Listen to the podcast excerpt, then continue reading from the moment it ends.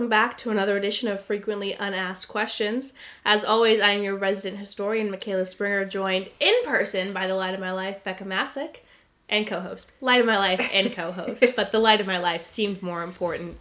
Hey Becca, how you doing? Well, I'm okay. Um, part of the reason that we're doing this in person is because I broke my arm three weeks ago. Um, I fell in my kitchen as a 24 year old adult and literally snapped my wrist. Like a twig. Like a twig. So I have a very beautiful purple cast on. I get to uh, hopefully get it taken off in a couple of weeks. but yeah, it's very hard to hold recording equipment and manage all of that with Uh, one hand. Yeah, you have to hold it. I Yeah. forgot. Yeah. So it was easier to just come and visit you. So yeah. No one can see it, but I just made an adorable face. Yeah, she's pretty cute. So are you ready for today's episode? I'm so ready. I'm very excited. Today's episode is called Mad as a Hatter. Oh, oh, I think I might actually know a little bit about this one.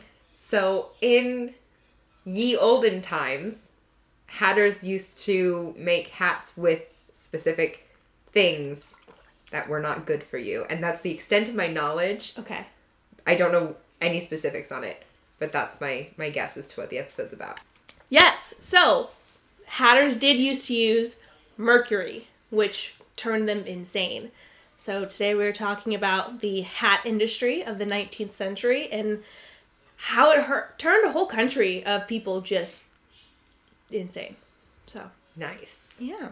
So the term mad as a hatter is a colloquial English term that appeared in the early 19th century to describe hatters or hat makers who had been exposed to mercury poisoning. From there, it was associated with the Hatter from Alice's Adventures in Wonderland, and I think that's where most people know it. Mm-hmm. Because usually, if you say the term "mad as a hatter," people are like, "Alice in Wonderland." You're like, "Well, kind of, but no." So today we'll be discussing the history of mercury in hat making, how it transformed England and Lewis Carroll's stories. Uh, then we'll be moving on to Danbury, Connecticut, and then 20th century laws in America that uh, kind of restricted mercury use. And then mercury poisoning in 2020. In That's- 2021. I guess when I wrote this it was 2020, but Full now circle. it's 2021. so, what is Mad Hatter's disease? Well, according to the APA, or American Psychology Association, Mad Hatter's disease is a condition caused by chronic mercury poisoning and characterized by a change in mental status, emotional disturbances, gastrointestinal disturbances, and weakness or partial paralysis of the legs. Yeah. Sorry, it's allergy season, so I'm a little. I've also been drinking a mocha, so my throat is just weirdly coated. So, one second. So, the condition may also cause psychosis, behavioral changes, erethism, and several other symptoms. Hmm. And I can no longer remember what erethism is, but I'm sure that I talk about it somewhere. Oh, we can Google it. Becca's gonna Google it. Neurological disorder which affects the whole central nervous system, as well as a symptom complex derived from mercury poisoning. So it was like a very specific to mercury poisoning disease. Yeah, so yeah, erethism is, is very specific to mercury poisoning, and it's like the most common symptom of Mad Hatter's disease. So, more physical symptoms include hair loss, tooth and nail loss, muscle spasms, drooling, slurred speech, unfocused thoughts or speech, depression, insomnia, irritability, loss of memory, fatigue, hallucinations, skin discoloration, increased heart rate, kidney problems, and trembling hands. Or me after my morning coffee. You guys think it's a joke, but it's not. I brew my cold brew for way too long, but that's a different issue entirely. John Pearson coined the term erethism in 1805 to encompass all aspects of mercury poisoning, but during the second half of the 19th century, it was limited to the psychotic symptoms of the disease. I knew I explained that somewhere. Yeah. So, why mercury in hat making? Do you know? Do you want to take a guess? Um, probably something I know hats used to be made of like felts, which I didn't know until I was a grown up were made from animals. I didn't know felt was an animal thing. I thought it was literally just like uh the thing you use for arts and crafts as a kid. Um, so I'm sure it has something to do with making animal skins appropriate to wear on your head. Yeah, yeah, it comes into the uh, the tanning process. So taking this back a little further to Turkey, uh, in Turkey they used camel hair to felt material for hats until it was discovered that camel urine sped up the process. So they would tan. Do you know the history of tanning? No. Okay. I don't know why I do, but urine was used in in tanning and in preparing felts. That's where the term piss poor comes from. Oh. Do you want to know the story of Yes, that? I do. Okay, so slight sidetrack that fits into this. Uh, the term piss poor originated, I cannot tell you the century, and that's on me, but it was from families who were so poor that they would pee in a bucket and sell that bucket to tanners.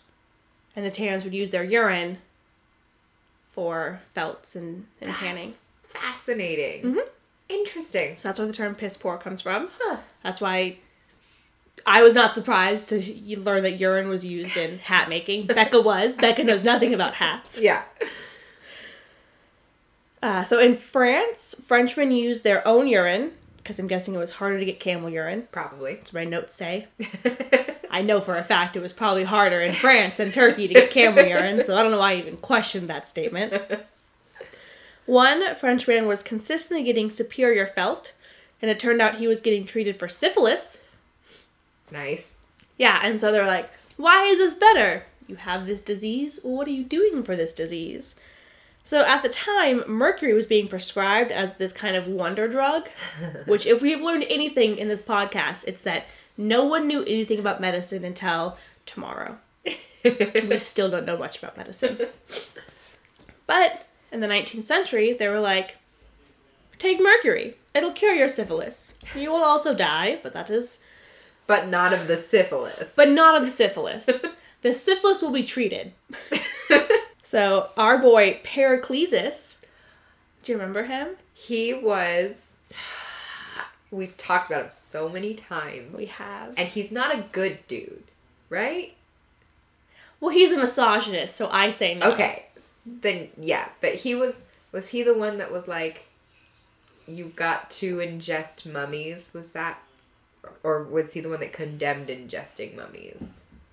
We talked about him in the mummy episode. We did. He was all he. Oh no, I'm getting it wrong. I'm fairly certain Paracelsus was the one who said drink from the living, but as long only if they're young.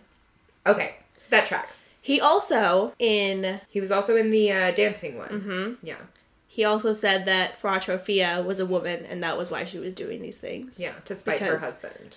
Because women be tripping was his excuse. Yeah, Well, he also makes a brief mention in one of the sources because he was prescribing mercury for gout. interesting. Yeah, like I said, they just took anything and hoped for the best. Yeah, So there was a saying at the time one night with Venus was followed by a lifetime with Mercury. Becca gets it. For those who don't get it, one night with a prostitute, Venus, and you're spending your whole life taking Mercury. yeah, Because syphilis was treated with mercury, and Europeans were just sleeping around, apparently. yeah. But the joke is they were both gods. I'm so glad Becca passed sixth grade history. I love that she knows that. so, this one dude was going around producing bomb ass felt. I don't know why I write this way. That's literally what my notes say. I You're am a just gonna historian of the people. I am. I'm a historian of the people. So this one man in France was going around creating just the most phenomenal felt, and people started to connect the fact that he was using his own urine. He was being treated for syphilis. He was getting mercury. Mercury in the urine. Mercury makes good felt. That was the roundabout way these people came to this conclusion.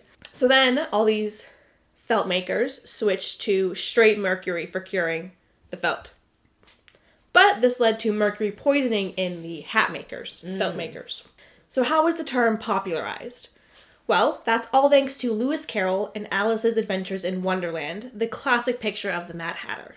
Which, I don't know if you remember this, I was obsessed with Alice in Wonderland in high school, and I couldn't tell you why. Yeah, like obsessed. I loved the Cheshire Cat. That was like my ish, my thing, Yeah. was that weird little cat. Yep. So Lewis pulled some inspiration from the phrase "mad as a hatter," because hatters were known for drool, tremble, talking to themselves, and to have bouts of severe paranoia, which you kind of see in the classic novel, but you really see that in Johnny Depp's interpretation of it in the more recent uh, Alice films. He personifies hatters very well.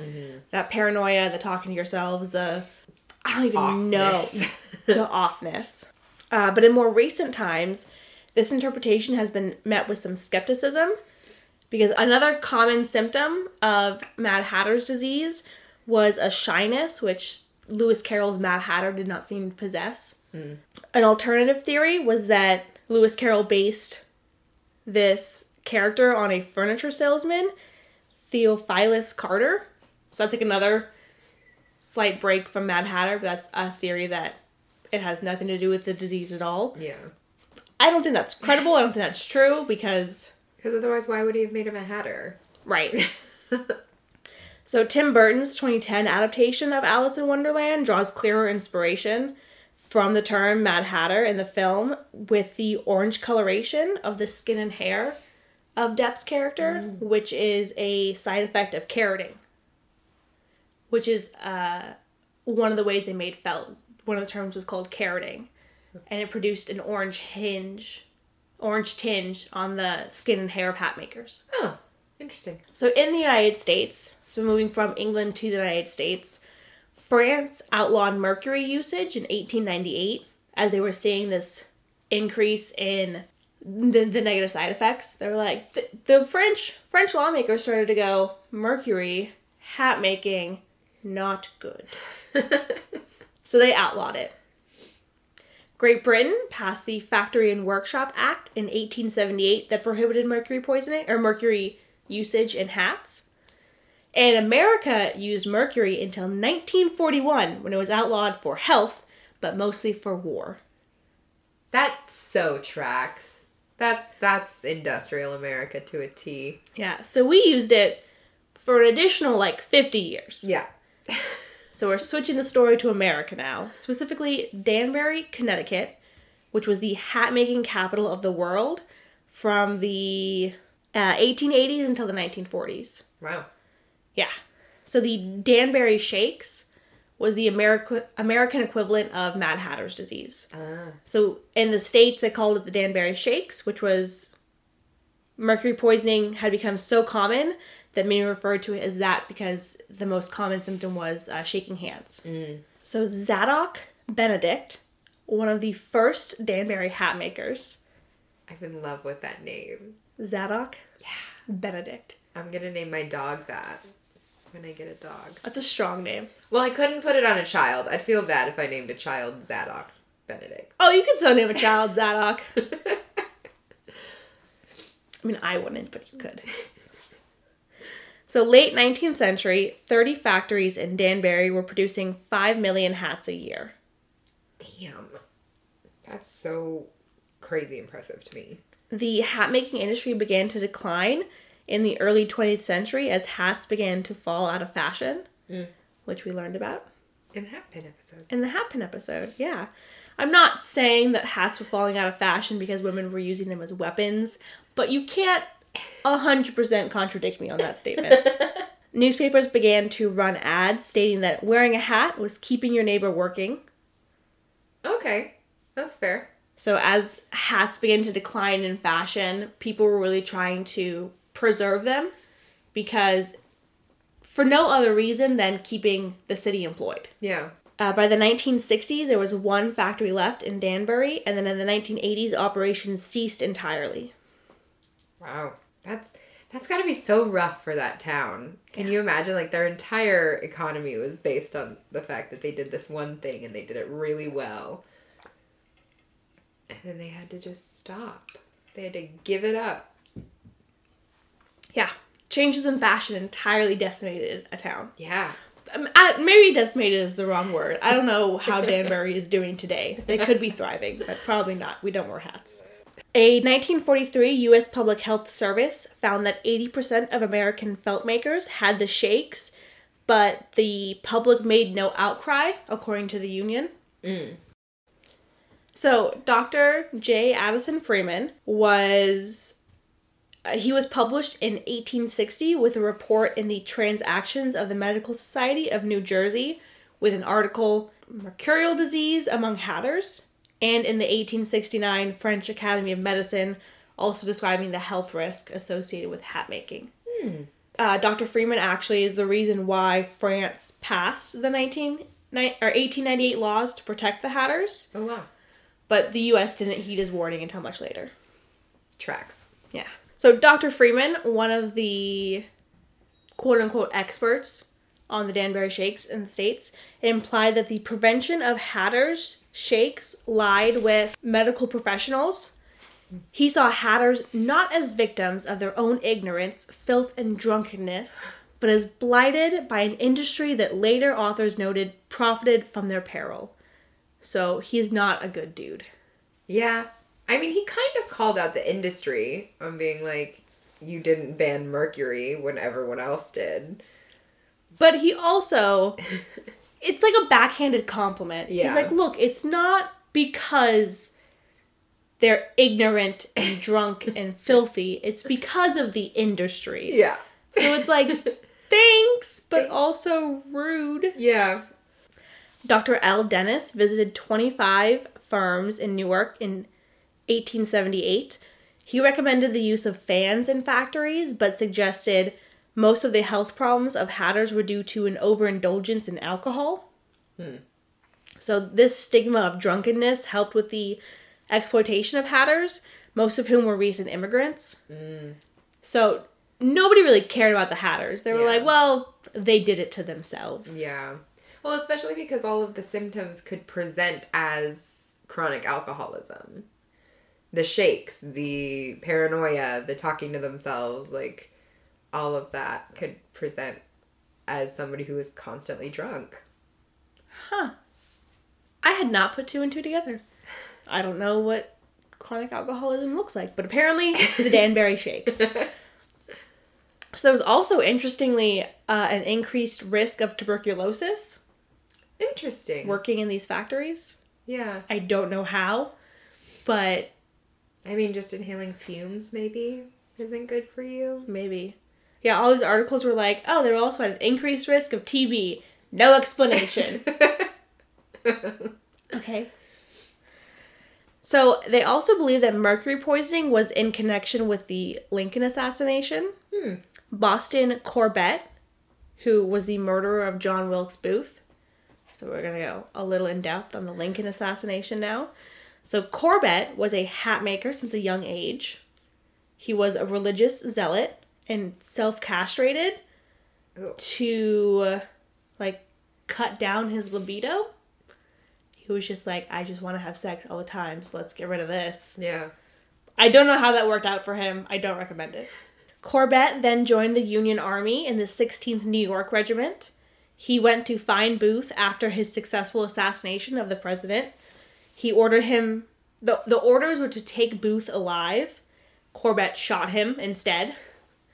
Uh, Corbett was then cleared of all charges. He was hailed as a hero because he killed the assassinator of the president. Yeah. So he he was this he was lauded. It was this incredible feat. Yeah. He ignored orders, but look what good he did. Yeah. Public outcry would never have let him be punished for that. Right. He then returned to hat making after the war before being institutionalized in 1887. And the following year, he escaped and disappeared. And no one knows what happened to Boston Corbett. Nice. Yeah. Yikes. Yeah. Ooh. But he most likely did suffer from some form of mercury poisoning. It could have been a more mild version, but he definitely had that paranoia associated with the poisoning. Mm-hmm. Mm. Interesting. Yeah, Connections everywhere. yeah. So finally, in the 20th century, after all these reports were coming out, U.S. officials outlawed mercury usage in hat making in the U.S. Glory, glory, hallelujah. So the reason why they finally outlawed it was because World War II broke out in 1941, and that mercury was then used for military. Ah. mhm. Yeah. So it was used for I want to say weapons. Probably most likely was used for weapons. Um, but that shift we and we've seen that in other cases too, where in the episode about hat pins, mm-hmm. hat pins also fell out, or hat pin or hats started to fall out of favor in World War One as we were trying to conserve resources for war efforts. Mm-hmm. That's why mercury usage was outlawed, is because it was now used for war efforts. Mm-hmm. So finally, not because of the, not in recognition of the fact that it was making all of these hat makers sick, but because they were like, we have to focus on this war now. So sure, it's illegal. It's been illegal for 50 years everywhere else, but we're gonna jump on the bandwagon. I mean, I used to be a military historian, so I always favor the side of, you know, the war. I'm always like, of course, that makes sense. of course, we would need to do that. And then Becca's a rational human. So Becca is saying, no, no, they should have done it for legitimate reasons. And I'm like, no, they did it for the war. It makes sense. Which is fine, if you need resources for the war, I get that. Like, take the resources that you need. But I just can't get over the fact that they were like, these are just they're just drunk. They're just drunk and they die a lot. I don't know. It has nothing to do with the thing that every other country has banned. It's their own drunkenness, filth, and ignorance. Yeah. exactly. So that is Mad Hatter's disease. yeah. Oh, I forgot I have to think of a title. You do have to think of a title. Mm, mm, mm, mm, mm, mm. Nickelodeon. um, because I mean, Mad as the Hatter is just such a good title for it. It is. Would you like to know my alternative? yeah, One Night with Venus is followed by A Lifetime with Mercury. I never would have got it from that. I know. also, just a very the, both of those would be very good titles. mm-hmm. Mm-hmm. Mm. I, I probably would have pulled from that, that quote from uh, Dr. Freeman. Is that what you said his name was? Yes. Yeah, I probably would have pulled something from that and been like with the ignorance and drunkenness and done a title with that in it. And that fits so many people, so that would have been hard to narrow it down historically. Yeah. Yeah. Like ignorance, drunkenness, and mercury. oh, okay. I probably could have got that. Yeah. Well, if you knew about it. I never would have got it if that was the title. Again, I was weirdly obsessed with Lewis Carroll in high school, so I kind of knew it. Yeah. no, that's a good good topic. I liked this one. Yeah. Probably gonna be a shorter episode. It is. It's a little bit shorter, but that's fine. We also have been together for like a day, so we don't have as much banter. This is true. And also, too, I- we only have one microphone, so I'm very worried about audio quality. Yeah. We might actually end up having to re record this. Oh no. Just because I talk very loud and you don't, and it makes me nervous. Well, we'll play it back. Okay. All right. Okay. And remember, truth is stranger than fiction, and history is a whole hell of a lot weirder than we think.